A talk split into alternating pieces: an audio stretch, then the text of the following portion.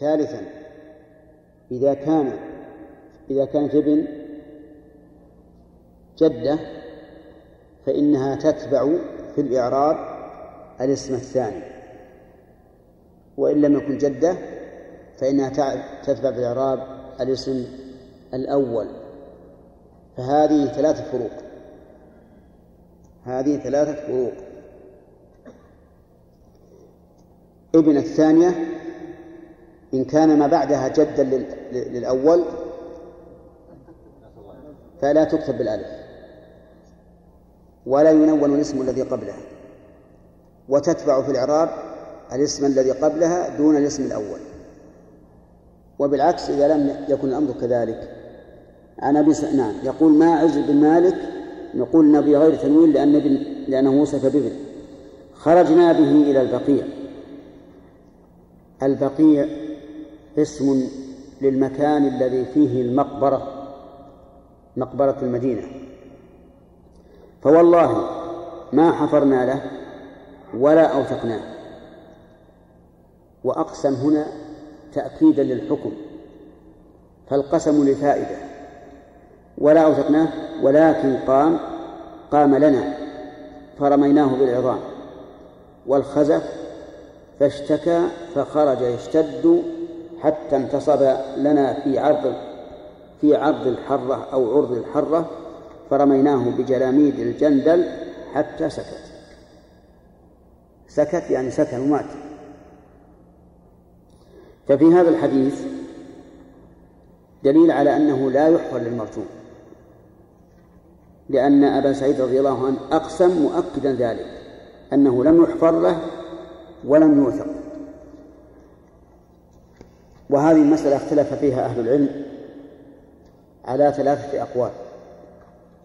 القول الأول أنه لا يحفر للمرجوم مطلقا سواء كان ذكرا أم أنثى وسواء ثبت الحد عليه بالإقرار أو بالبينة.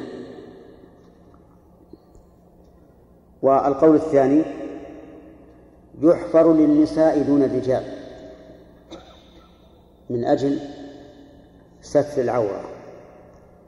والقول الثالث يحفر لمن ثبت زناه ببينة دون من ثبت بالإقرار لأجل إعطاء الفرصة للهرب إذا أراد أن يهرب.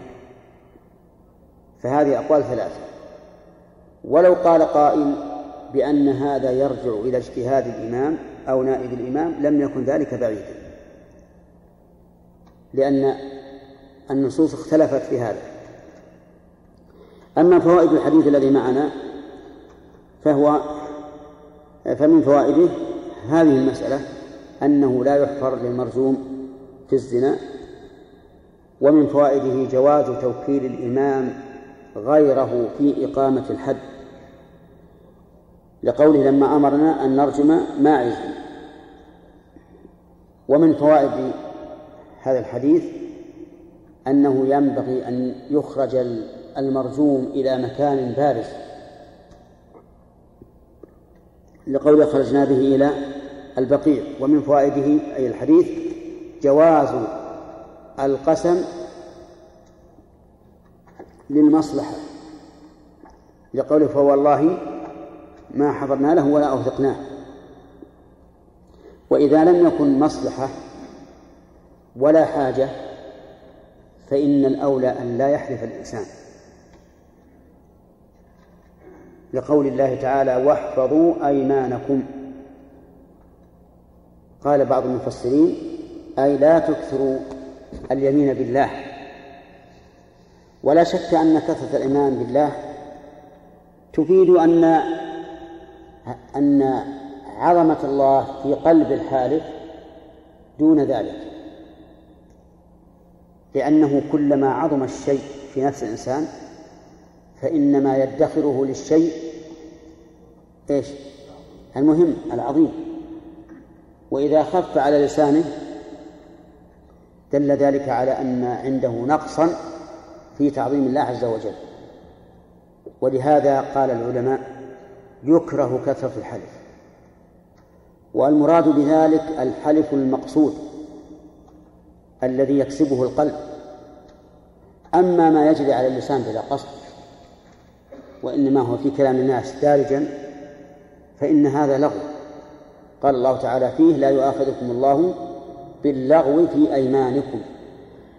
وهذا يكثر كثيرا دائما الإنسان في, كلامه والله ما فعلت والله ما فعلت والله من أبرايح والله من أبجاي وهو لا يقصد عقد اليمين هذا لا يضر مما عفى الله عنه ولله الحمد. ومن فوائد الحديث جواز اختلاف ما يرجم به أي أنه لا يشترط أن يكون حجارة. لكن قال العلماء لا يرجم بشيء يقتله سريعا لأن ذلك يفوت حكمة الرجل. ولو كان المقصود إزهاق نفسه لكان بالسيف. لكن المقصود أن ننال جسمه من الألم ما ناله من الشهوة المحرمة. وعن عبد الله بن يزيد عن أبيه وعن عبد الله بن بريدة عن أبيه قال جاءت الغامدية فقالت يا رسول الله إني قد زنيت فطهرني وإنه ردها. فلما كان من الغد قالت يا رسول الله لما ترد لما ترددني؟ لعلك ترددني كما رددت ماعزا. فوالله إني لحبلى. رضي الله عنه. ردها بالأول وكان الرسول صلى الله عليه وسلم يحب الستر ويكره هذا هذه الأمور. حتى إن الرجل الذي سأله أرأيت لو وجد أحدنا مع أهله رجلا فكره الرسول هذه المسألة. كرهها وعابها لأن هذه المسائل ما هي هينة. وإذا ظهرت في المجتمع نسأل الله العافية دمرته تدميرا. فكره الرسول عليه الصلاة والسلام قول هذه المرأة وردها ولكنها قالت لعلك ترددني كما رددت ماعزا فوالله إني لحبلى وأقسمت أنها حبلى من باب توكيد الخبر والإقرار لأن ترديد النبي صلى الله عليه وسلم مالكا ليس من أجل أن يكرر الإقرار ولكن من أجل تردده في حاله هل هو عاقل أو غير عاقل. لأنه سأله قال أبك جنون وسأل أهله يرحمك الله هل يعلمون فيه شيئا؟ فكان ترديد الرسول صلى الله عليه وسلم له من أجل التردد في صحة إقراره. فهذه المرأة قالت ترددني كما رددت ماعزا المسألة ليس فيها أشكال إنها حبلى. ومعنى حبلى أي حامل. فقال إما لا فاذهبي هذه إن شرطية وما زائدة. يعني إن كان الأمر كذلك فاذهبي حتى تلدي. فلما ولدت أتته بالصبي في خرقة قالت هذا قد ولدته. قال اذهبي فأرضعيه حتى تفطميه فلما فطمته أتته بالصبي في يده كسرة خبز. فقالت هذا يا نبي الله قد قد فطمته وقد أكل الطعام. فدفع الصبي إلى رجل من المسلمين ثم أمر بها فحفر لها إلى صدرها وأمر الناس فرجموها انظر إلى هذه المرأة كيف قبولها لأمر الرسول عليه الصلاة والسلام؟ وكيف صراحتها وتوبتها وصدقها في أنها في أنها تريد أن يطهرها النبي صلى الله عليه وسلم؟ لأنهم يؤمنون إيمانا كاملا بعذاب الآخرة وأن عذاب الدنيا أهون من عذاب الآخرة. وهذه المرأة لو فقدت حياتها فستنتقل إلى حياة أفضل وأقرب لا يقال إن هذه المرأة دعت إلى قتل نفسها. نقول هي دعت إلى قتل نفسها لإحياء نفسها. لأنها إذا ماتت انتقلت إلى نعيم أعظم. من نعيم الدنيا تنتقل وهي مطمئنة على نفسها وتائبة إلى ربها. فتربح الحياة الدنيا والآخرة. يقول ثم أمر بها فحفر لها إلى صدرها وأمر الناس فرجموها فيقبل خالد بن الوليد بحجر. لم يقل فأقبل بل قال فيقبل بصيغة المضارع. وهذه ترد كثيرا في أسلوب العرب. والمراد بها حكاية الحال. حكاية الحال كأن الشيء أمامك. لأن أقبل فعل ماضي انتهى. لكن فيقبل كأن كأن صورة الشيء أمامك فعبر بالمضارع حكاية لإيش؟ للحال. يعني كأنما يعرض صورة الحال أمامه فيقبل خالد بن الوليد بحجر فرمى رأسها. فنضح الدم على وجه خالد فسبها. فسمع النبي صلى الله عليه وآله وسلم سبه إياها فقال مهلا يا خالد فوالذي نفسي بيده لقد تابت توبة لو تابها صاحب مكس لغفر له ثم أمر بها فصلي عليها ودفنت. رواه رواهما أحمد ومسلم وأبو داود. قال مهلا يعني أكفر يا خالد عن سبها. ثم أقسم النبي صلى الله عليه وآله وسلم أنها تابت توبة لو تابها صاحب مكس لغفر له.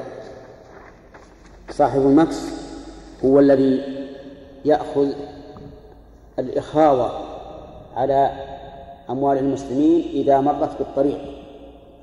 ويسمى عندنا الجمارك فإن هذه مكوس لا تحل وذنبها عظيم. من يحصي المارين بهذا الطريق؟ وكل من مر بهذا الطريق وظلم فعلى ظالمه إثم مظلمته قل المال أو كثر. ولهذا عظم النبي صلى الله عليه وسلم المكس بقوله لو تابها صاحب مكس لغفر له. في هذا الحديث فوائد. طيب فإذا قال قائل لماذا سبها؟ سبها خالد بن الوليد رضي الله عنه. نقول هذا من غيرته لأن هذه المرأة زنت والزنا يغار فيه المسلم على أخيه فمن شدة غيرته سبها لما أصاب الدم ثوبه. ولكن خالد بن الوليد خفي عليه ما يعلمه النبي صلى الله عليه وآله وسلم. وهو إيش؟ التوبة. في هذا الحديث فوائد نقولها على عجل. فيه دليل على جواز إخبار الإنسان عن نفسه بما فعل من المعصية لطلب التطهير. لأن النبي صلى الله عليه وسلم أقر هذه المرأة. فإن قال قائل أفلا يدخل هذا في المجاهرين وقد قال النبي صلى الله عليه وسلم كل أمتي معافى إلا المجاهرين أو إلا المجاهرون. قالوا من هم؟ قال الرجل يفعل الذنب في الليل ثم يصبح يتحدث به إلى الناس. فالجواب لا لأن هذه المرأة لا تريد المجاهرة بالذنب وإنما تريد التطهير من الذنب والأعمال بالنيات. وكم من عملين صورتهما واحدة أحدهما ذنب والثاني طاعة. فلكل مقام مقال والنية هي التي هي التي تحدد ومن فوائد هذا الحديث أن أن الحد تطهير للمحدود. لقولها فطهرني ولم ينكر عليها النبي صلى الله عليه وسلم. ومن ذلك ومن فوائد الحديث أن الزنا خبث. من أين يؤخذ؟ من قولها طهرني. أي طهرني من هذا الخبث. و... ونعم هو خبث. وأخبث منه اللواط. ولهذا من الله على لوط فقال ونجيناه من القرية التي كانت تعمل الخبائث. فالخ... فاللواط أخبث من الزنا. ولهذا كانت عاقبته القتل بكل حال إذا صدر من بالغ عاقل سواء كان محصنا أو غير محصن لقول النبي صلى الله عليه وسلم من وجدتموه يعمل عمل قوم لوط فاقتلوا الفاعل والمفعول به. ولأنه فاحشة لا يمكن التحرز منها فكانت عقوبتها أشد كالسرقة مع الانتهاب. المنتهب لا يقطع والسارق يقطع لأن المنتهب يمكن التحرز منه والسارق لا يمكن التحرز منه. طيب إذن الزنا واللواط خبث يجب تطهير المجتمع منه. وعجبا لدول تدعي أنها متقدمة من دول الكفر ثم تبيح لشعبها ممارسة الزنا واللواط والعياذ بالله. ولكن نحن نرى أن هذا من الأسباب التي تعجل العقوبة لهم بحول الله. نعم. من فوائد هذا الحديث التوسل بالفعل على نظيره. لقولها لعلك لما ترددني لعلك ترددني كما رددت ماعزا. فإن هذا فيه توسل يعني كما أن ماعزا أنفذت فيه الحكم فأنفذ في الحكم. ومن فوائد هذا الحديث أنه لا يجوز إقا... لا تجوز إقامة الحد على الحامل لقوله فاذهبي حتى تلد ولأن إقامة الحد على الحامل يؤدي إلى هلاك الحمل ولا تزر وازرة وزر أخرى. ومن فوائد الحديث أيضا أنه لا تجوز إقامة الحد على المرضع التي يحتاج رضيعها إليها. بقول النبي عليه الصلاة والسلام اذهبي فأرضعيه ومن فوائد الحديث الاهتمام بلبن الأم. مع أن هذه المرأة يمكن إذا إذا ولدت الطفل أن يعطى لامرأة أخرى وإن تعاسرتم فسترضع له أخرى. لكن يقال إن لبن الأم لا لا يساويه لبن آخر فتجب العناية به. ومن آيات الله عز وجل أن الطفل إذا كان يرضع من أمه وخرج الخارج منه فإن رائحته أدنى بكثير مما إذا كان يرضع من اللبن المصنع. حكى لي ثقات من الناس أن الخارج من, من الذي يرضع اللبن المصنع رائحته كريهة حتى أن الإنسان يعجز أن أن يبقى في في الحجرة إذا خرج من الصبي هذا الخارج. أما ما يخرج من لبن أما ما من يرضع من لبن الأم فإن رائحة ما يخرج منه أدنى بكثير من الرائحة الأخرى وهذه من آيات الله.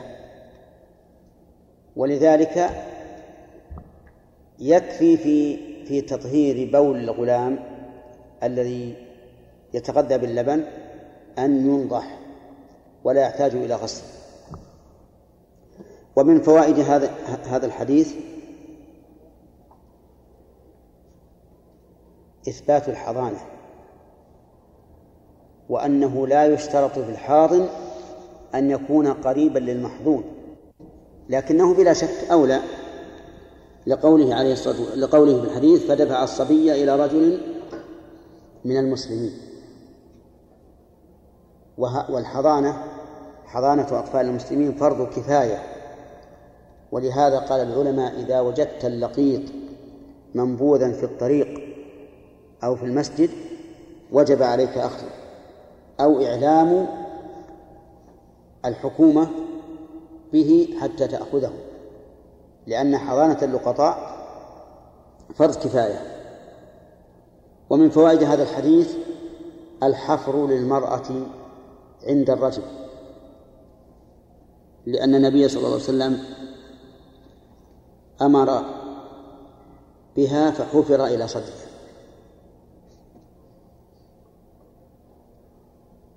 واضح؟ طيب. ولكن هذا قد يعارضه. ما ثبت في قصة زنا زنا العسيف بامرأة من استأجره. فإن النبي صلى الله عليه وسلم قال اغد يا أنيس إلى امرأة هذا فإن اعترفت فارجمها ولم يذكر الحفر. مع أن الزنا إنما ثبت بإقرارها وهذا يؤيد القول بأن الحفر راجع إلى إيش؟ إلى اجتهاد الإمام. ومن فوائد هذا الحديث أنه لا يجوز سب من أقيم عليه الحد. لقول النبي صلى الله عليه وآله وسلم لخالد بن الوليد مهلا يا خالد ولأن الحد قد طهره فلا يجوز أن يسب. لا بالحد الذي وجب عليه ولا بغيره لأنه تاب. ومن فوائد الحديث جواز الحلف بدون استحلاف للمصلحة. من أين يؤخذ؟ من قول الرسول صلى الله عليه وسلم فهو الذي نفسي بيده إلى آخره. ومن فوائد الحديث عظم المكوس وعظم إثمها وأنها أشد من الزنا. كقوله لقد تابت توبة لو تابها صاحب مكس لغفر له. فتعظيم إثم المكوس ظاهر جدا لكن كونه أعظم من الزنا هذه محل تردد وإن كان ظاهر الحديث كذلك. ومن فوائد هذا الحديث أن المرجوم أن المرجوم لا يخرج عن الإسلام لأن النبي صلى الله عليه وسلم أمر أن يصلى عليه وأن تدفن. يعني مع الناس. فمن أقيم عليه الحد فإنه يصلى عليه. ولكن من قتل نفسه هل يصلى عليه؟ الجواب نعم يصلى عليه. لكن إذا رأى الإمام أو نائبه أن يمتنع هو نفسه عن الصلاة عليه فليفعل. لأن النبي صلى الله عليه وسلم أتي برجل قتل نفسه بمشاقص فلم يصلي عليه. فلم, فلم يصلي عليه لأنه قتل نفسه وفي امتناع النبي صلى الله عليه وسلم عن الصلاة عليه أكبر رادع عن هذا الفعل الشنيع. فإذا رأى الإمام أو نائب الإمام كالقاضي أو الأمير أن لا يصلي على قاتل نفسه مثلا أو على من فعل معصية ربما يتكالب الناس عليها فإن ذلك لا بأس به أن يدع الصلاة عليه ولكن يقول للناس صلوا عليه. قد رواهما روى الحديثين أحمد ومسلم وأبو داود.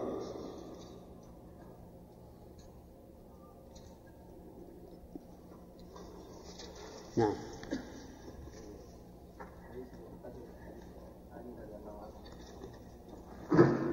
ها؟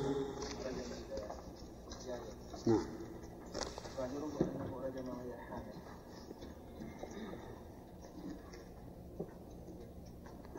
رجمه وهي حامل. نعم.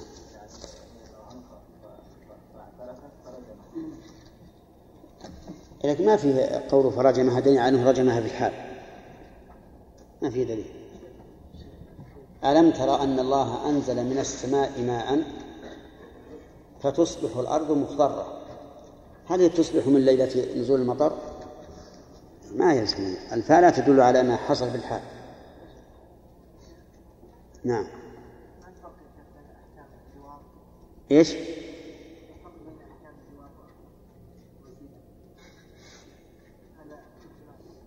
الفرق بينهما أن الزنا فيه الحد بالإجماع بالنص والإجماع. نعم. وأما اللواط فأذكر لك خلاف العلماء ذكرا لا ليس لا لا اعترافا بما قيل. قال بعض العلماء إن حد اللوط كالزاني وعلى هذا يرجم الثيب ويجلد البكر وقال بعض العلماء بل يقتل بكل حال. ثيبا كان أم بكرا وهذا هو الصحيح.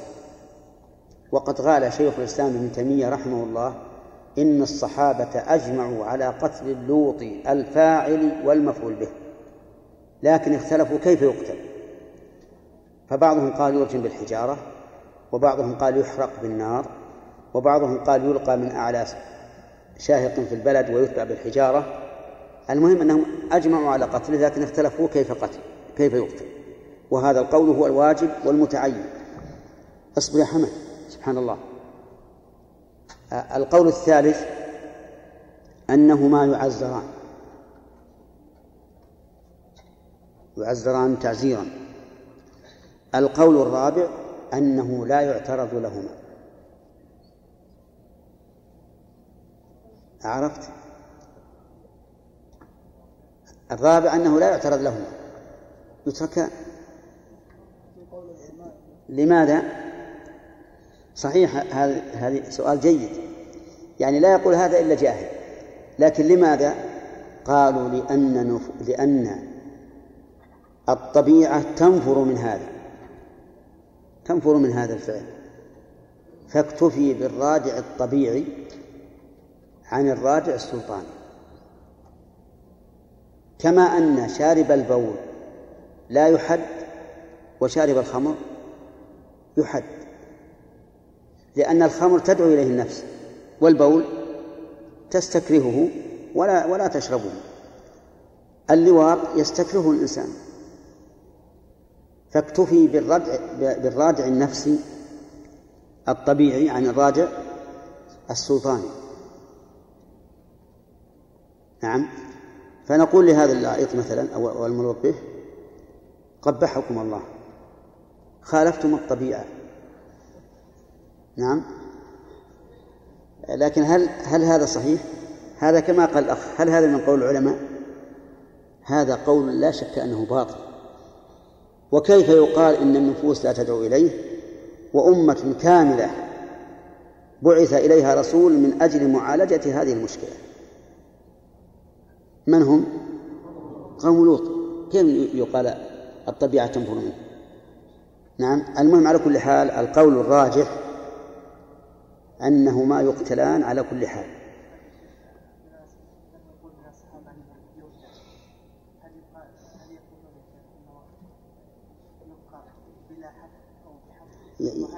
ينبني على الخلاف الذي سمعت. نفس الشيء. انتهى الوقت.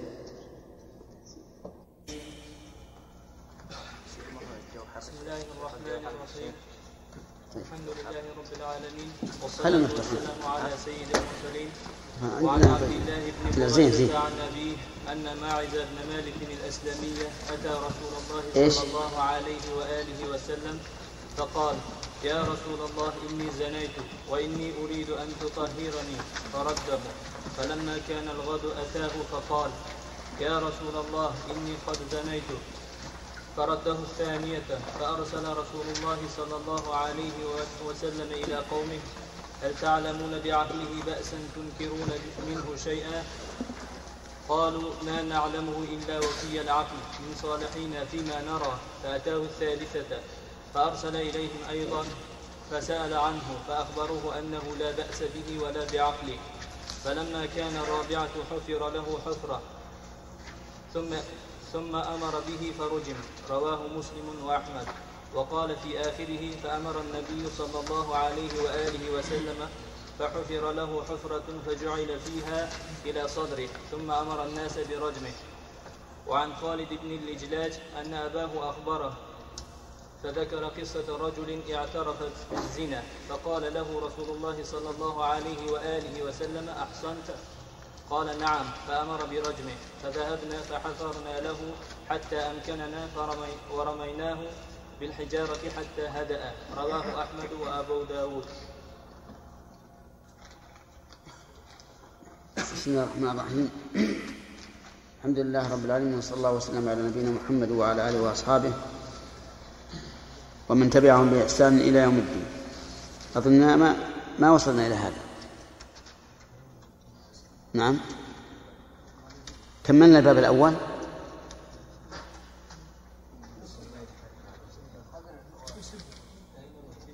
نعم. أخذنا حديث امرأة من جهينة طيب. ها؟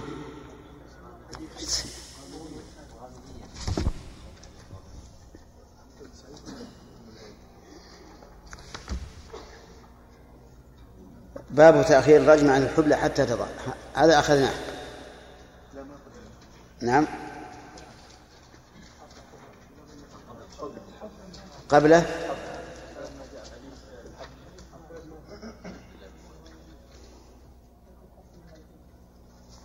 كيف؟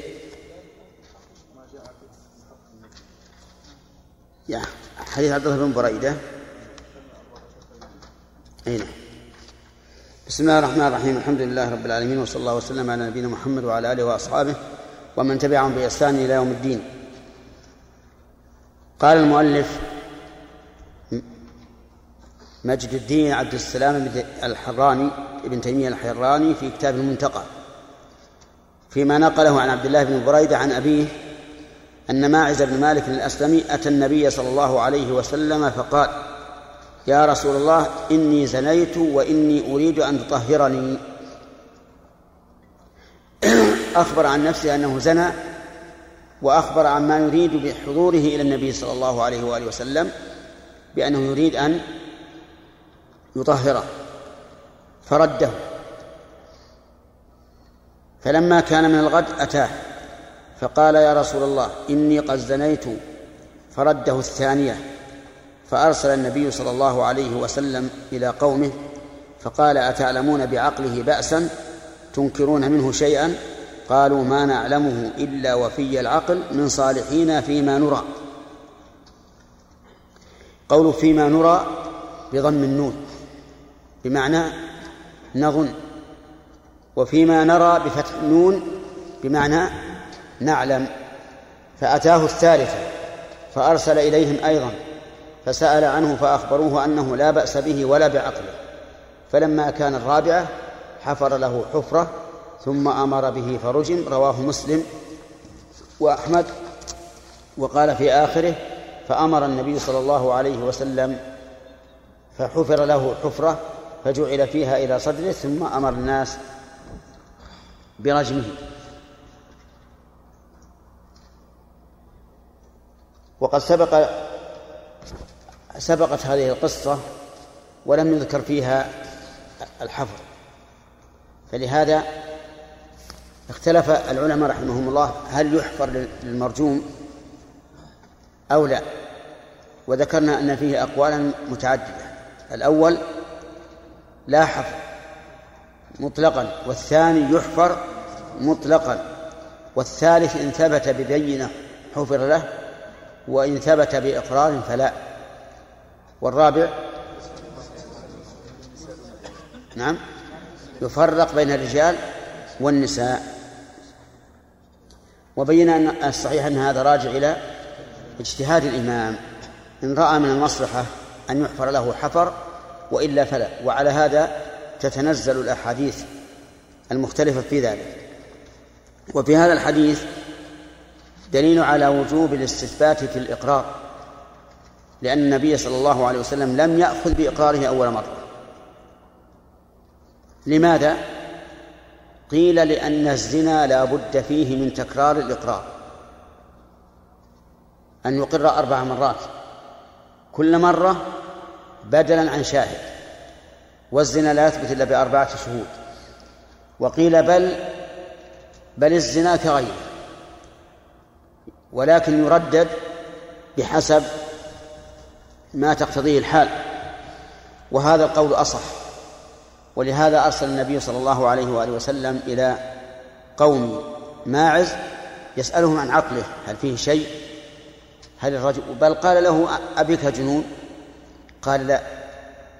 فإذا اشتبه على الحاكم حال المقر فإنه لا يجوز له أن يحكم بمقتضى إقراره إلا بعد أن يستثبت أما إذا كان الإقرار لا شبهة فيه بحيث يكون الرجل معروفا أو يكون هناك قرائن أو يشتهر أمره فإنه لا يحتاج إلى إلى تكرار الإقرار. وفي هذا الحديث أيضا من فوائده جواز التوكيل في إقامة الحد لقوله ثم أمر به فرجم. ومن فوائد الحديث إثبات أنه يحفر للمرجوم لقوله ف فلما كان رابع حفر له حفرة ثم أمر به فرجم وقد عرفتم الخلاف في هذه المسألة. وفي رواية وقال في آخره فأمر النبي صلى الله عليه وسلم فحفر له حفرة فجعل فيها إلى صدره ثم أمر الناس برجمه وعن خالد بن اللجلاد أن أباه أخبره فذكر قصة رجل اعترف بالزنا. قال فقال له رسول الله صلى الله عليه وآله وسلم أحصنت؟ قال نعم. فأمر برجمه فذهبنا فحفرنا له حتى أمكننا ورميناه بالحجارة حتى هدأ رواه أحمد وأبو داود. وهذا كالأول إلا أن فيه زيادة وهي استفهام النبي صلى الله عليه وآله وسلم هل أحصن أم لا؟ فأخبره بأنه أحصن وفيه دليل على جواز معاملة الإنسان بإقراره. ولو كان أش... جسين ولو كان أشد الأمرين. لأنه لو شاء لقال لم أحصن. لكنه في الواقع إنما جاء طلبا للتطهير فأقر بالواقع وأنه أحسن فمن هو المحصن؟ المحصن قال العلماء هو الذي جامع امرأته التي تزوجها بنكاح صحيح وهما بالغان عاقلان حران. هذا هو المشهور من مذهب الحنابلة. هو الذي جامع زوجته بنكاح صحيح وهما بالغان عاقلان حران فمن جامع أمته لم يكن محصن حتى لو كانت قد أتت منه بأولاد ثم زنى فإنه لا يرجع لماذا؟ لأن الإحصان إنما يكون بالزواج ولو أنه جامع زوجته ثم تبين أنها أخته من الرضاع. فلا إحصان. لأنه تبين أن النكاح فاسد غير صحيح. ولو جامع زوجته قبل البلوغ منه أو منها لم يكن محصنا. ولو ولو جامع زوجته وهي مجنونة لم يكن محصنا. ولو جامع زوجته وهي أمة لم يكن محصنا. كذا نقول جامعه وهي أمة أو, أو هذه المسألة الأولى. هذه غير الأولى. الأولى جامع أمته. وهذه الأخيرة جامع زوجته. وذلك بأن يكون رجل لا يستطيع مهر الحرة فيتزوج أمة. بالشروط التي ذكر الله عز وجل فإنه لا يكون محصنا. وهذا يدل على أن الحد يدرأ بالشبهات وأنه لا بد من شروط لا شبهة فيها حتى يتم رجمه. فصار المحصن من جامع زوجته هذه واحد. زوجته اثنين في نكاح صحيح ثلاثة وهما بالغان عاقلان حران. ستة شروط ثم قال باب تأخير الرجم عن الحبلى حتى تضع وتأخير الجلد عن ذي المرض المرجو زواله. هذا هاتان مسألتان. المسألة الأولى تأخير الرجم عن الحبلى حتى تضع. وهذا يخرج تأخير الجلد عن الحبلى. فهل يؤخر الجلد عن الحبلى نقول لا يؤخر إلا إذا كانت الحبلى مريضة أو كان يخشى على ولدها إذا جلدت وإلا فإنها تجلد ولو كانت حبلى لا سيما إذا كانت في أول الحمل. أما الرجم فلا فلا ترجم حتى تضع. وظاهر كلام المؤلف عن الحبلى أنه يؤخر الرجم عنها ولو كان قبل نفخ الروح في الجنين. ولو كان في أول الحمل. عن سلمان بن بريدة عن أبيه أن النبي صلى الله عليه وآله وسلم جاءته امرأة من غامد من الأزد فقالت يا رسول الله طهرني. فقال ويحك ارجعي فاستغفر الله وتوبي إليه. فقالت أراك ترددني كما رددت ماعز ماعز بن مالك. قال وما ذاك؟ قالت إنها حبلى من الزنا. قولها يا رسول الله طهرني. لم يفهم الرسول عليه الصلاة والسلام ما أرادت وهل هو تطهير من الزنا أو من غيره بدليل أنه استفهم فيما بعد. لكن علم أنها أصابت ذنبا. لقوله ويحك ارجعي فاستغفر الله. وتوبي إليه. الاستغفار طلب المغفرة والتوبة الرجوع إلى الله من معصيته إلى طاعته. فقالت أراك ترددني كما رددت ماعز بن مالك. وهذا يدل على أن القضية هذه بعد قضية مالك. قال وما ذاك؟ قالت إنها حبلى من الزنا قال أن قال أنت؟ قالت نعم. فقال لها حتى تضعي ما في بطنك. قالت فكفلها رجل من الأنصار حتى وضعت فأتى النبي قالت فأتى النبي صلى الله عليه وآله وسلم فقال قد وضعت الغامدية. فقال إذن لا ترجمها. وتدع ولدها صغيرا ليس له من يرضعه. فقام رجل من الأنصار فقال إلي رضاعه يا نبي الله. قال فرجمها رواه مسلم والدار قطني وقال هذا حديث صحيح.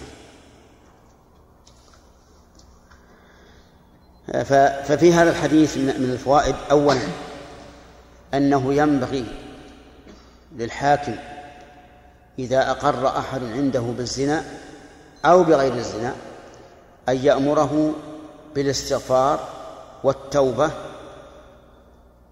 ولا يقيم عليه الحد.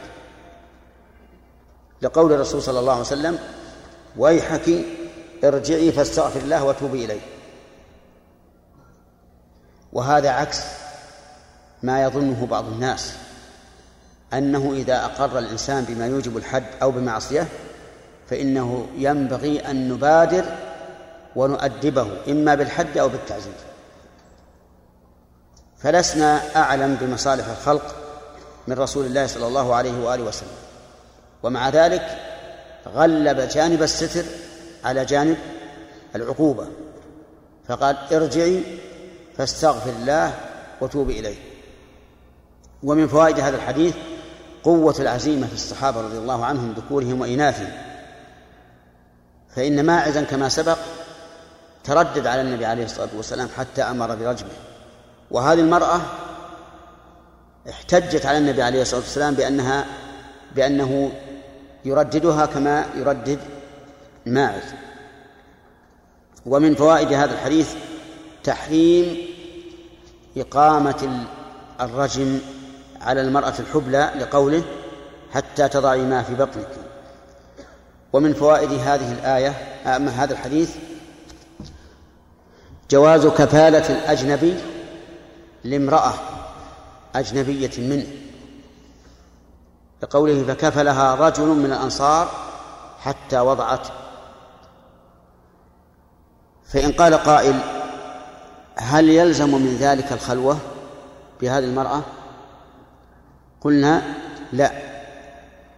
وعلى فرض أن الحديث هنا مجمل ليس فيه أن عند الرجل أهلا أو ليس عنده فإن هذا المجمل المشتبه يحمل على النصوص المحكمة الدالة على تحريم خلوة الرجل بامرأة أجنبية منه. وعليه فنقول هذا الرجل الذي كفله من الأنصار لا بد أن يكون عنده أهل تزول بهم الخلوة وإلا فلا يجوز أن يمكن الرجل من كفالة امرأة ليس عندها في البيت إلا هو. ومن فوائد هذا الحديث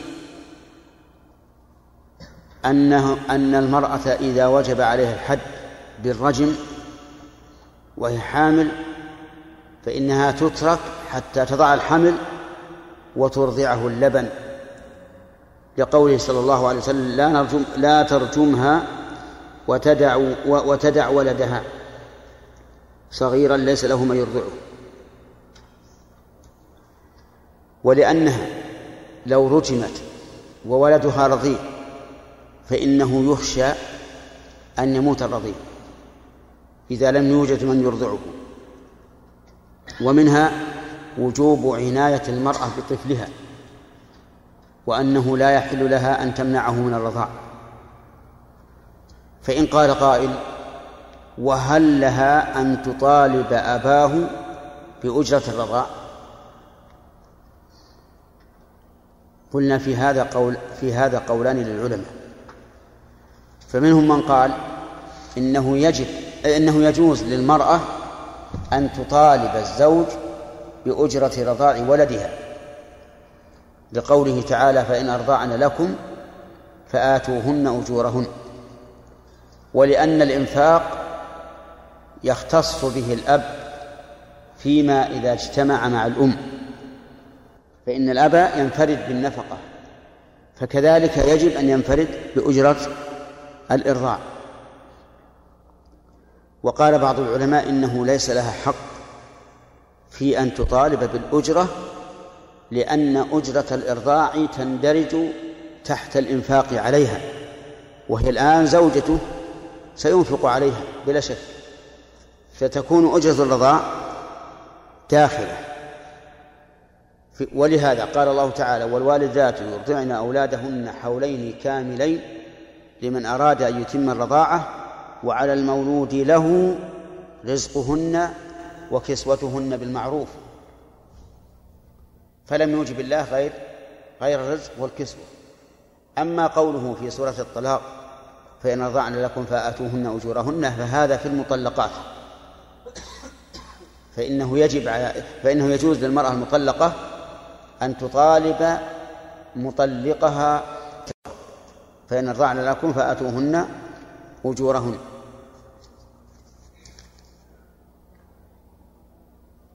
وعن عمران بن حصين رضي الله عنه أن امرأة من جهينة أتت رسول الله صلى الله عليه وآله وسلم وهي حبلى من الزنا فقالت يا رسول الله أصبت حدا فأقمه علي. فدعا نبي الله صلى الله عليه وآله وسلم وليها فقال أحسن إليها فإذا وضعت فأتني ففعل فأمر بها رسول الله صلى الله عليه وآله وسلم فشدت عليها ثيابها ثم أمر بها فرجمت ثم صلى عليها. فقال له عمر تصلي عليها يا رسول الله وقد زنت؟ قال لقد تابت توبة لو قسمت بين سبعين من أهل المدينة لوسعتهم وهل وجدت أفضل من أن جادت بنفسها لله؟ رواه الجماعة إلا البخاري وابن ماجه. هذا الحديث وغير الحديث الأول. لأن هذه من جهينة والأولى من غامد هذا وجه الوجه الثاني أن سياق القصة يدل على أنهما قصتان مختلفتان. فهذه يقول آه، إن الرسول عليه الصلاة والسلام دعا وليها وقال أحسن إليها. وهذه فيها أن الرسول صلى الله عليها وتلك لم يذكر فيها شيء. فالقصتان مختلفتان. خلافا لمن قال إنهما قصة واحدة فإننا نقول سياق القصة يدل على أنهما قصتان مختلفتان وهو كذلك. ولكن لننظر هل بينهما فرق من جهة الحكم؟ نقول ليس بينهما فرق. إلا أن هذه لها ولي والأولى ليس لها ولي. وثانيا هذه صلى عليها النبي صلى الله عليه وسلم والأولى ليس, فيها ذكر الصلاة. لكن عدم الذكر ليس ذكرا للعدم وحينئذ لا تعارض بين الحديثين في هذه المسألة. لأن الحديث الثاني أثبت الصلاة والأول لم ينفها.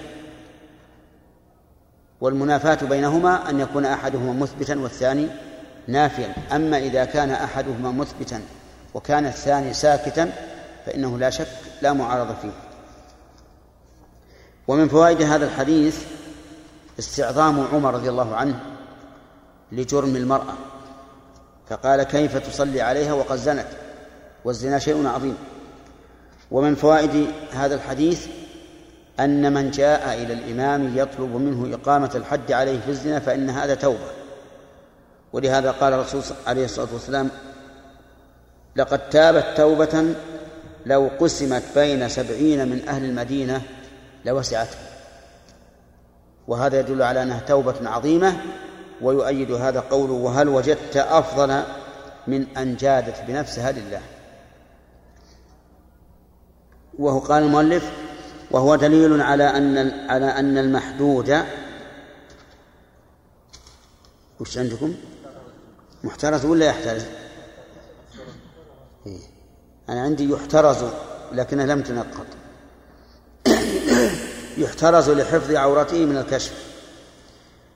من أين يؤخذ؟ فشدت عليها ثيابها. أو فشدت عليها ثيابها. ها؟ كيف؟ يحترز لحفظ عورته من الكشف. وعن علي رضي الله عنه قال إن أمة لرسول الله صلى الله عليه وسلم زنت فأمرني أن أجلدها أن أجلدها فأتيتها فإذا هي حديثة عهد بنفاس فخشيت أن أجلدها أن أقتلها. فذكرت ذلك للنبي صلى الله عليه وسلم فقال أحسنت. اتركها حتى تماثل. رواه أحمد ومسلم وأبو داود والترمذي وصححه.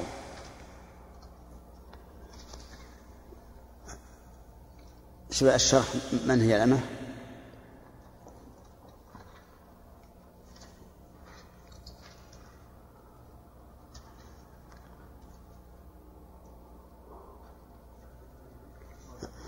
ما ذكر من هي؟ سبحان الله.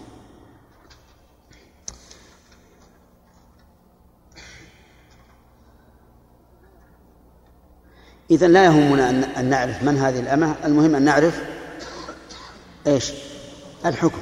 الحكم أن هذه المرأة الأمة زنت فأمر النبي صلى الله عليه وآله وسلم علي بن أبي طالب أن يجلدها. فإذا هي حديثة عهد بنفاس. ومعلوم أن حديثة العهد بنفاس ستكون ضعيفة. لا تتحمل الجلد.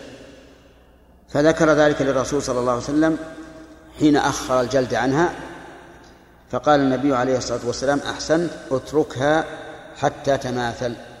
فدل ذلك على أن من كان مريضا مرضا يرجى برؤه فإنه يؤخر عنه الحد حتى يشفى. لأنه إذا اجتمع عليه الحد مع المرض فربما يزداد المرض أو يتأخر برؤه. ولكن هذا إذا كان جلدا. أما إذا كان رجما فإنه لا يؤخر لأنه لا يستفيد من التأخير شيئا ولأنه سوف يقضى عليه بالموت فلا حاجة إلى انتظار شفائه. انتظار شفائه ما في ليس فيه إلا تأخير الحد والحد تجب إقامته فورا ما لم يوجد ما لم يوجد مال. وفي هذا الحديث دليل على جواز على جواز الاجتهاد في عهد النبي صلى الله عليه وآله وسلم. من أين يؤخذ؟ من اجتهاد علي رضي الله عنه في تأخير إقامة الجلد عليها فقال له النبي صلى الله عليه وسلم أحسنت. وهذا له شواهد. منها قصة عمار بن ياسر رضي الله عنه في تيممه من الجنابة فإنه أجنب ولم يجد ماء فتمرغ في الصعيد كما تمر الدابة ثم ذكر ذلك للنبي صلى الله عليه وآله وسلم. فلم يعنفه. ومنها حديث عمرو بن العاص حين أصابته جنابة في سفر والليلة باردة فتيمم وصلى. ثم ذكر ذكر ذلك للنبي صلى الله عليه وآله وسلم فقال أصليت بأصحابك وأنت جنب؟ قال يا رسول الله ذكرت قول الله تعالى ولا تقتلوا أنفسكم إن الله كان بكم رحيما وإني خشيت البرق. فضحك النبي صلى الله عليه وآله وسلم وأقره. وهذا اجتهاد. ومنها أن الرسول صلى الله عليه وسلم قال لأصحابه حين رجع من الأحزاب لا يصلين أحد منكم العصر إلا في بني قريظة. فخرجوا وفي أثناء الطريق دخل وقت العصر. فخافوا إن أخروا الصلاة أن يخرج الوقت. فصلى بعضهم في أثناء الطريق وصلى بعضهم في بني قريظة بعد خروج الوقت. فأقرهم النبي صلى الله عليه وآله وسلم. وفي ومن فوائد هذا الحديث أنه ينبغي تشجيع المجتهد إذا أصاب. لقول النبي صلى الله عليه صلى الله عليه وسلم أحسنت. أما إذا أخطأ المجتهد وعلمنا أنه ناصر في اجتهاده فهذا لا نقول أصبت ولكن نقول غفر الله لك خطأك ولا نوبخه لأنه مجتهد. والمجتهد قد بذل ما في وسعه فأتى أو فامتثل قول الله تعالى اتقوا الله ما استطعتم. ثم قال باب صفة صوت الجلد وكيف يجلد من به مرض لا يرجى برؤه. المطلوب الآن صفة الصوت. هل هو غليظ أو دقيق؟ وكيف يجلد؟ هذا صفة الجلد. فالأول يراعى فيه الآلة التي يجلد بها والثاني يراعى فيه كيف يجلد يعني كيفية العمل. قال عن زيد بن أسلم أن رجلا اعترف على نفسه بالزنا على عهد رسول الله صلى الله عليه وسلم فدعا رسول الله صلى الله عليه وسلم بصوت. فأتي بصوت مكسور فقال فوق هذا فأتي بصوت جديد لم تقطع ثمرته فقال بين هذين فأتي بصوت قد لأن وركب به فأمر النبي صلى الله عليه وسلم به فجلد رواه مالك في الموطأ. نعم. يذكر بعض العلماء عندما يسوق حديث أو يستشهد به بالإضافة إلى البخاري أو مسلم يدخل من هو دونهم في في القوة. مع العلم بعدم اختلاف اللفظ.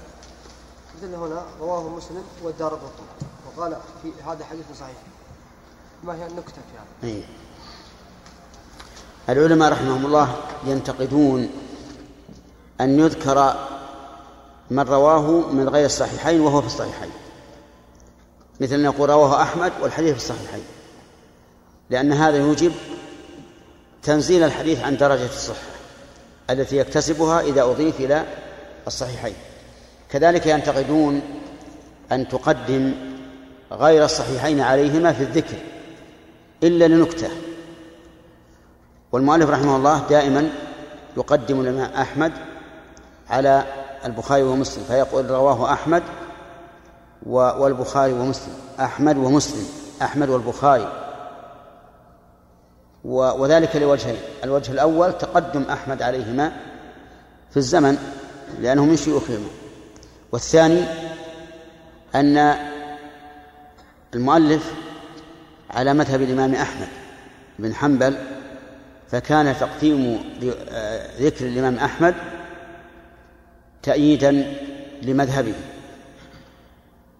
أما قولك أنه رواه الدار قطني وصححه فهذا لا شك أنه قد يكتفى برواية مسلم دون أن يقال وصححه. ولكن إذا زيد التصحيح على التصحيح فإنه يزداد بذلك قوة فإن تصحيح الرجلين أقوى من تصحيح الرجل الواحد. نعم.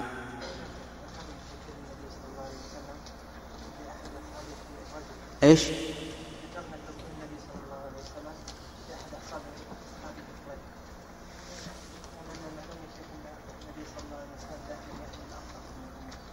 من المعلوم إيش؟ نعم. وقلنا فيما سبق اذا كان من اول من إذا كان بالبينة فالبينة وإذا كان بالإقرار فالإمام. نعم. يخرج على أن نائب الإمام كالإمام. نعم.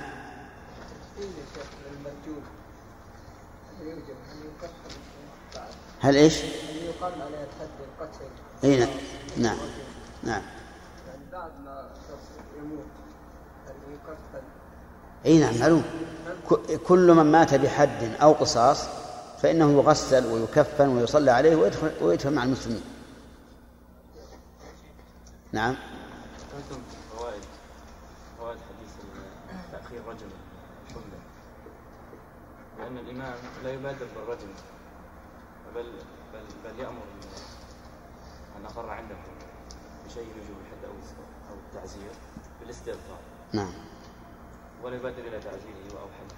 نعم. فما وجه فما الجمع بين هذا بين وبين الحديث الذي صرف فأمر النبي صلى الله عليه وسلم بقطع يده. نعم. فقال له الصحابي إن كان لما سرق فهو صدقة من عليه. نعم.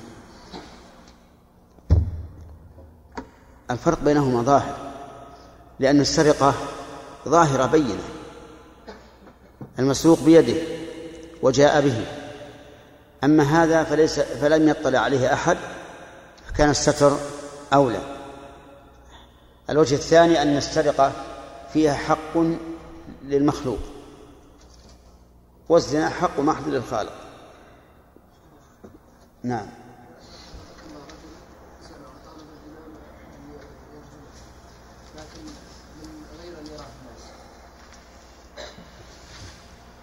كيف يرجم الإمام؟ وين يعني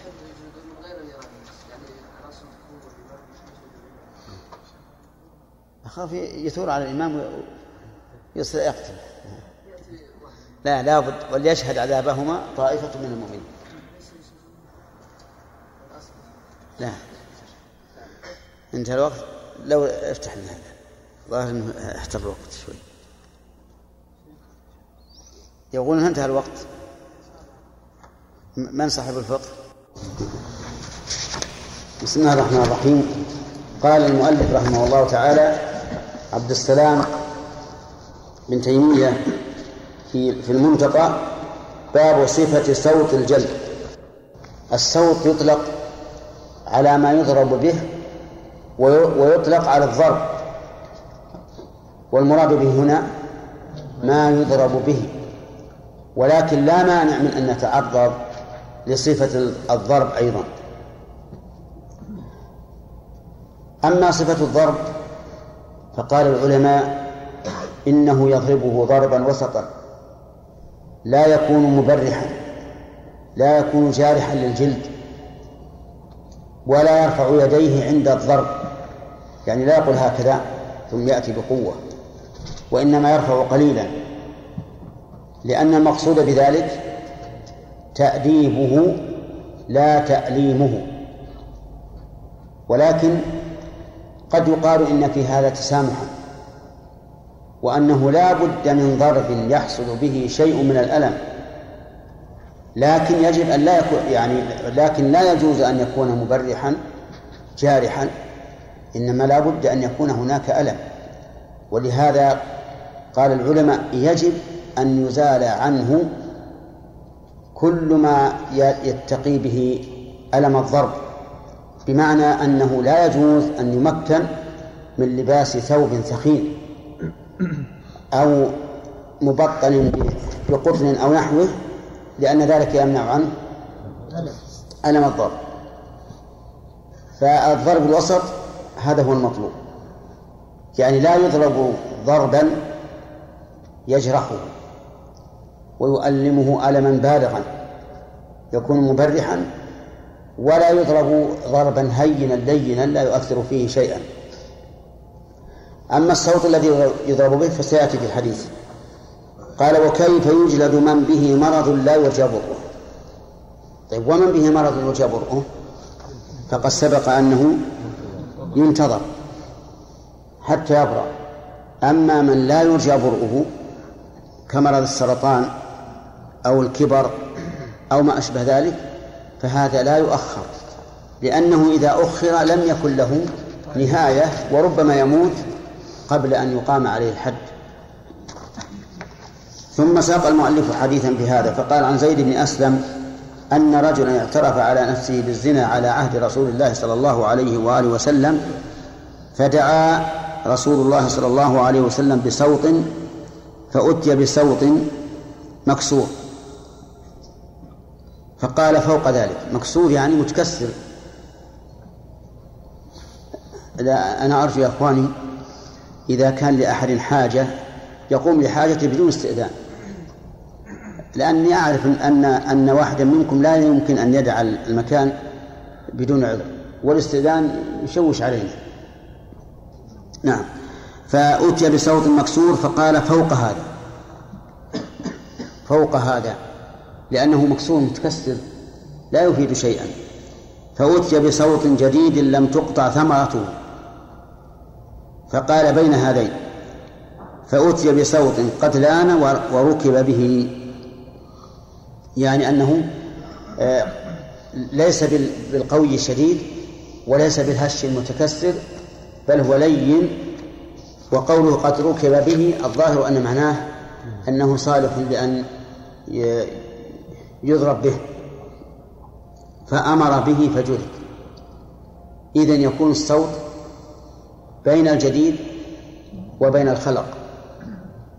لا جديد فيؤلم ولا خلق فتفقد فائدته.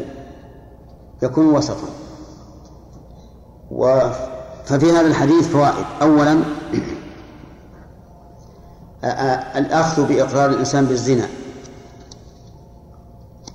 لقوله هنا اعترف على نفسه بالزنا. ثانيا ظاهره أنه لا يشترط لا يشترط تكرار الإقرار. وقد سبق الخلاف في هذا وبينا الصواب في ذلك. ومن فوائد هذا الحديث جواز توكيل الإمام في إقامة الحد. لقوله فأمر به فجلد ومن فوائد الحديث أنه يجب على الإمام تفقد ما تحت ولايته. لأن النبي صلى الله عليه وسلم أوتي بصوت ثلاث مرات حتى استقر الأمر على ما يريد. ويتفرع على هذه الفائدة أنه لا يجوز للإمام أن يكل ذلك إلى الشرط ونحوهم ممن لا يؤمن أن يحيف أو ينقص. بل على الإمام أن يتفقد يتفقد ما يضرب به ويتفقد في صفة الضرب ويوكل من يشاهد لا سيما في وقتنا هذا حيث فقدت الأمانة. فكان يؤتى بالرجلين ذنبهما واحد فيكون على أحدهم ما يقيه الضرب من جلود أو ثياب أو نحوها والآخر لا يبقى عليه إلا ثوب يستر عورته.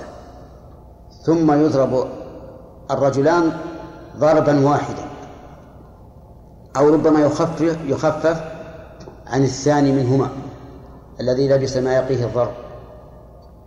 وهذا شيء مجرد يعني مشاهد. دائما يرفع إلينا هذا الأمر.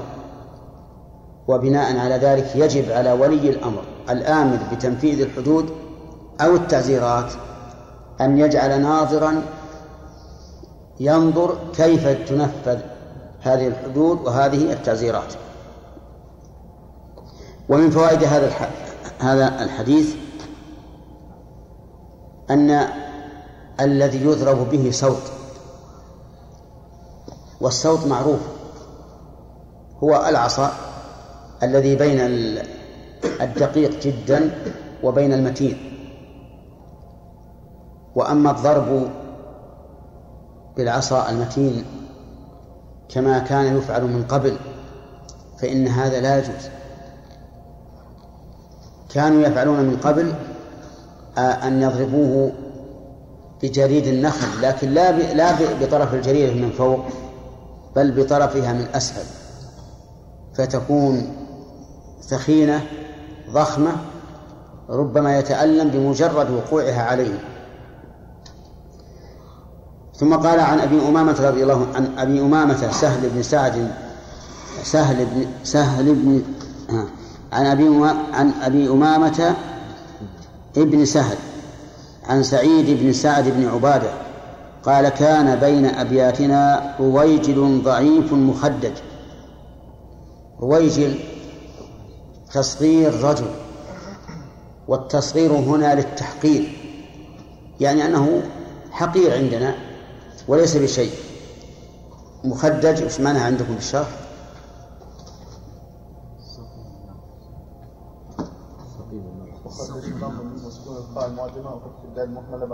وهو السقيم الناقص الخلق. السقيم. الناقص الخلق. طيب. رواية مقعد. ها؟ في رواية مقعد. وفي رواية مقعد. طيب. الرجل هذا ضعيف. مخدج يعني ناقص الخلقة فلم ير فلم يرع الحي إلا وهو على أمة من إماء يخبث بها. نعوذ بالله. يعني هم آمنون منه. لأنه ليس بشيء. ضعيف. ضعيف البنية. ناقص. فأمنوا منه أشد الأمن. ولكن ما راعهم إلا وهو على أمة من إمائهم يخبث بها. والأمة هنا يحتمل أن تكون حرة وأن تكون رقيقة. والظاهر الثاني.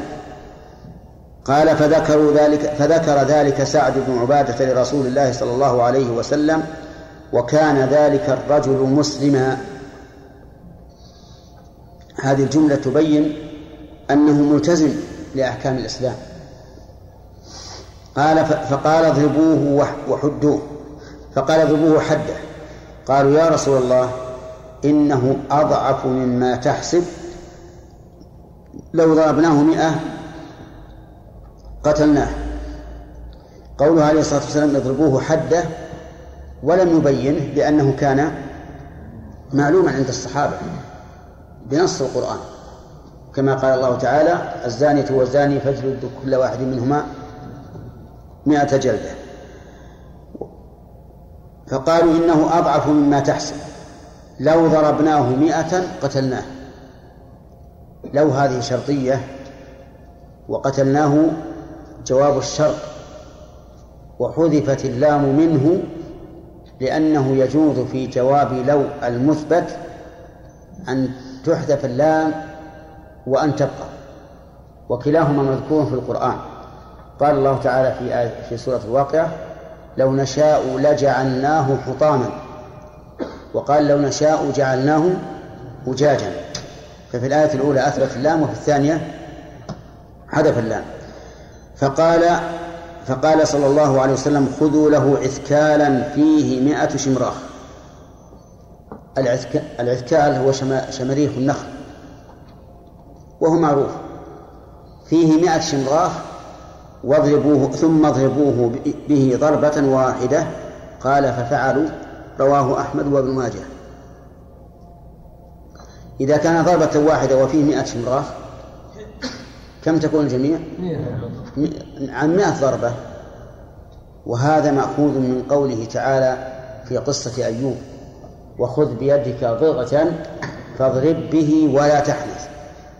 لأنه كان أقسم أن يضرب امرأته مئة جلدة فقيل له خذ بيدك ضغة فاضرب به ولا تحنث.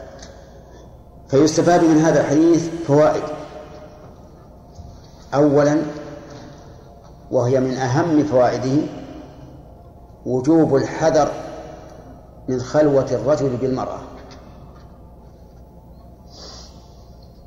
وأن الإنسان لا يأمن حتى لو كان الخالي من أتقى الناس أو كان الخالي من أضعف الناس.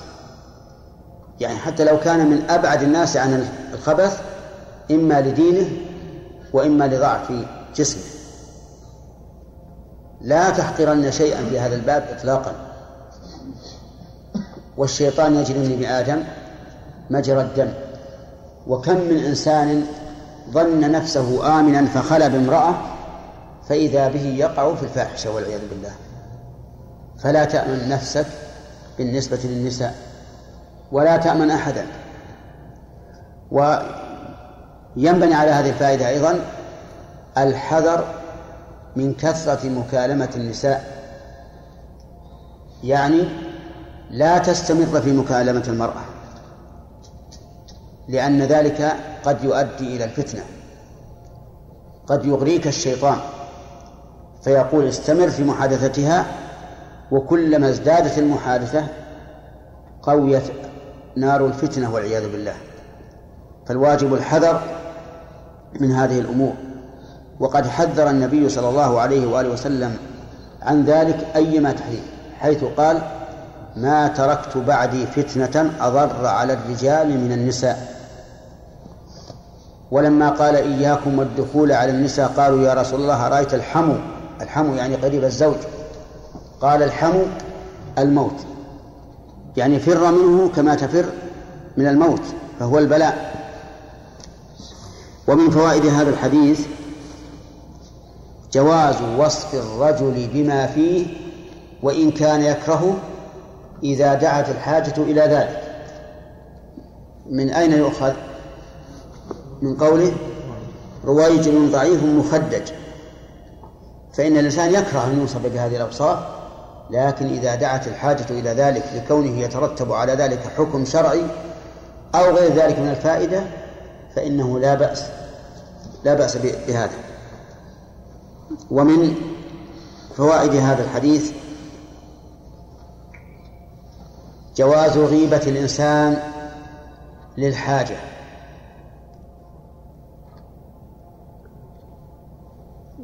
من أين يؤخذ؟ من رفع ذلك إلى النبي صلى الله عليه وآله وسلم. وإلا لكان الأولى أن يسكتوا ويعرضوا عليه التوبة. لكن لفداحة الأمر وغرابة الأمر كان لا بد من أن يرفع إلى رسول الله صلى الله عليه وآله وسلم ليقضي فيه بما بما يرى. ومن فوائد هذا الحديث جواز توكيل الإمام في إقامة الحد لقوله اضربوه حده. ومن فوائده جواز الإبهام في الخطاب إذا كان الشيء معلوما. من أين يؤخذ؟ اضربوه حده ولم يبين لأنه معلوم. ومن فوائد هذا الحديث أن النبي صلى الله عليه وسلم لا يعلم الغيب.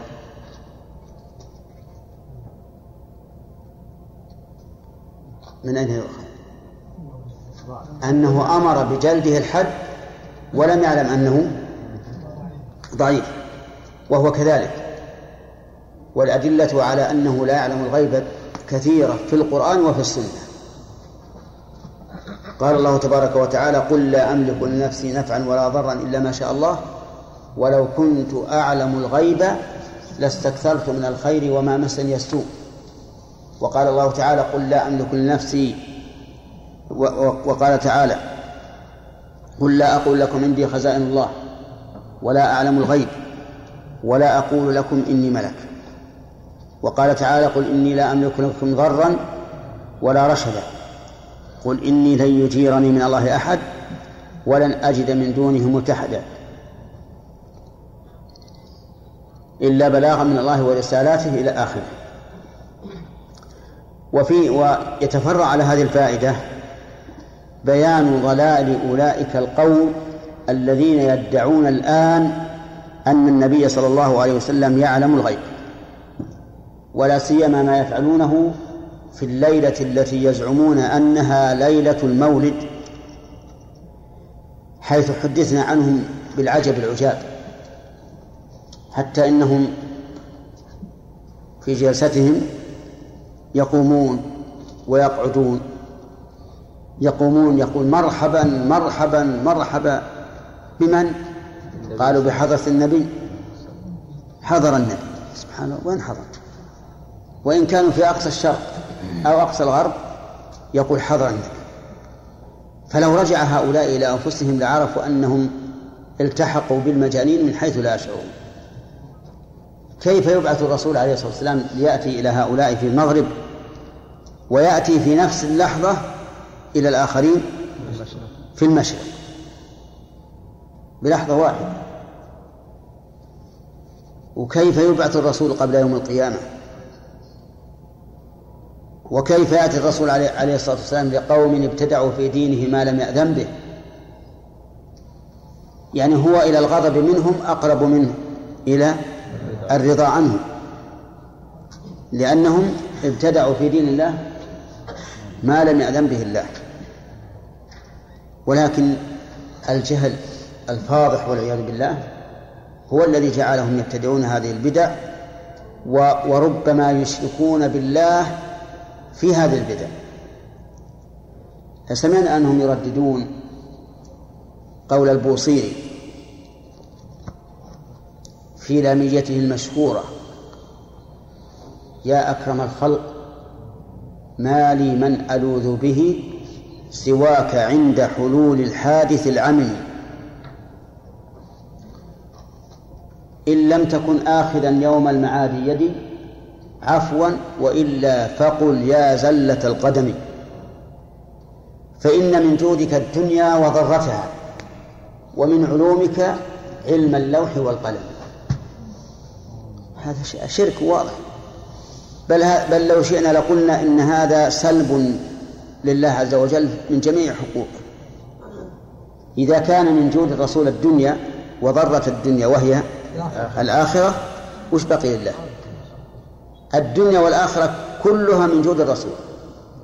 لم يبقى لجود الله محل إطلاقا. من علومك من علومك ما هو كل علومك؟ من علومك علم اللوح والقلم. يعلم ما كتبه القلم في اللوح المحفوظ. ولا شك أن هذا كفر. الذي يقول هذا كافر بالله عز وجل وكافر برسول الله لأنه مكذب لقول رسول الله ولا أعلم الغيب حيث قالوا إنه في علم اللوح والقلم يعلم الغيب. فالحاصل أن عليكم يا طلبة العلم واجبا كبيرا في إزالة هذه المعتقدات عن العامة. أنقذوهم أنقذوهم من الشرك. أنقذوهم من الكفر بينوا لهم. أين كانت هذه الليلة في عهد الرسول عليه الصلاة والسلام؟ هل أقام احتفالا لمولده؟ هل أقام الخلفاء الراشدون احتفالا لمولده؟ هل أقام بقية الصحابة؟ هل أقام أئمة التابعين؟ بل التابعون. هل أقام الأئمة من بعدهم؟ كل هذا لم يكن. لم يعرف هذا العيد البدعي إلا في القرن الرابع الهجري. يعني مضت الثلاثة القرون المفضلة قبل أن توجد هذه البدعة. ثم نقول أثبتوا لنا من الناحية التاريخية أن الرسول صلى الله عليه وسلم ولد في الليلة الثانية عشر من ربيع الأول. إنهم لا يستطيعون إلى ذلك سبيلا. ولقد حقق بعض العلماء المعاصرين الفلكيين أن مولده كان في اليوم التاسع من ربيع الأول. فبطلت هذه البدعة من الناحية التاريخية كما هي باطلة من الناحية الشرعية. ثم نقول أي فائدة للناس بمولد الرسول عليه الصلاة والسلام دون أن يبعث؟ المنة الحقيقية والنعمة الكبرى في بعثه. لقد من الله على المؤمنين إذ بعث فيهم رسولا من أنفسهم. أما مجرد ولادته قبل أن ينبأ فهو بشر كعامة الناس وإن كان أفضلهم أخلاقا لكنه لا لم يكن للأمة منفعة إلا ببعثه رسولا لكنهم فعلوا ذلك أو علقوه بالمولد مضاهاة للنصارى الذين علقوا عيدهم بمولد المسيح عندهم. لهذا نقول الآن هذه البدعة لم تثبت شرعا بل هي منكر شرعا وضلالة ولم تثبت تاريخيا. والإنسان العاقل فضلا عن المؤمن لا يعتمد على أوهام لا حقيقة لها أو على أمور ضارة لا تزيده من الله ولا من رسوله إلا بعدا. ومن فوائد هذا هذا هذا الحديث وجوب إقامة الحد حتى على المريض لكن يفعل به ما لا يكون خطرا عليه. لقوله هنا اضربوه خذوا له عسكالا فيه مائة شمرة ثم اضربوه ضربة واحدة. طيب وإذا كان الحد قطعا لا جلدا هل يقام على هذا المريض أو هذا الضعيف؟ ننظر. إن كان يخشى عليه من الهلاك فإنه لا يقام عليه. وإن كان لا يخشى عليه فإنه يقام عليه ولو كان مريضا. ومن فوائد هذا الحديث جواز الحيل. وأصحاب الحيل احتجوا بقصة أيوب وبمثل هذا على الحيل. فما رأيكم في هذا؟ نقول هذا ليس بصحيح. وإنما فيه الدلالة على وجوب تطبيق الحكم بقدر المستطاع. وهنا لا نستطيع أكثر من أن نأخذ عثكالا عثكالا فيه مائة شمراخ ونضربه به ضربة واحدة. أما الحيل فقد جاءت السنة الصريحة بتحريم الحيل. قال النبي صلى الله عليه وآله وسلم قاتل الله اليهود لما حرم الله عليهم الشحوم جملوه أي الشحم يعني يعني أذابوه ثم باعوه فأكلوا ثمنه. وهذه حيلة ولا غير حيلة؟ حيلة لأنهم هم لم يأكلوا الشحم الآن لكن باعوه وأكلوا ثمنه. وقال عليه الصلاة والسلام فيما رواه الإمام أحمد في المسند بسند صحيح قاله شيخ الإسلام ابن تيمية قال لا ترتكبوا ما ارتكبت اليهود فتستحلوا محارم الله بأدنى الحيل. فكيف نقول إن هذا الحديث يدل على جواز الحيل أو إن قصة أيوب تدل على جواز الحيلة مع التصريح بتحريم الحيل. ثم نقول إن الدليل النظري يقتضي تحريم الحيل كالدليل الأثري. وجه ذلك أن المتحيل على المحرم هل نجا من مفسدته؟ أجيبوا جماعة. لا. وقع فيه مع زيادة المخادعة لله ورسوله. وتناول المحرمات بالمخادعة أعظم من تناولها بالوجه الصريح. من وجهين. الوجه الأول أنها تتضمن مخادعة الله عز وجل. والثاني أن المتلبس بها يرى أنها حلال فيستمر عليه وأما من أتى الحرام الصريح وهو يعلم أنه أنه صريح فإنه لم يخادع الله ويرجى أن يتوب من هذا الحرام لأنه يفعله ونفسه في قلق. لكن المتحيل يفعله ونفسه في راحة لأنه يظن يظن أن هذه الحيال أنها حلال. ومن ذلك ما يفعله بعض الناس الآن. يأتي شخص إلى آخر ويقول أنا محتاج لسيارة. فيقول اذهب إلى المعرض الفلاني وانظر ما ما تريد من السيارات واشتره وأنا أسلم الثمن للمعرض وأقسطه عليك بزيادة. فيذهب ويشتريها من المعرض بأربعين وينقض الأربعين الطرف الآخر. ثم يقول الطرف الآخر للذي اشترى السيارة هي عليك بخمسين مؤجلة. إما كل شهر له قسط أو قسط أو تحل مرة واحدة بعد سنة مثلا.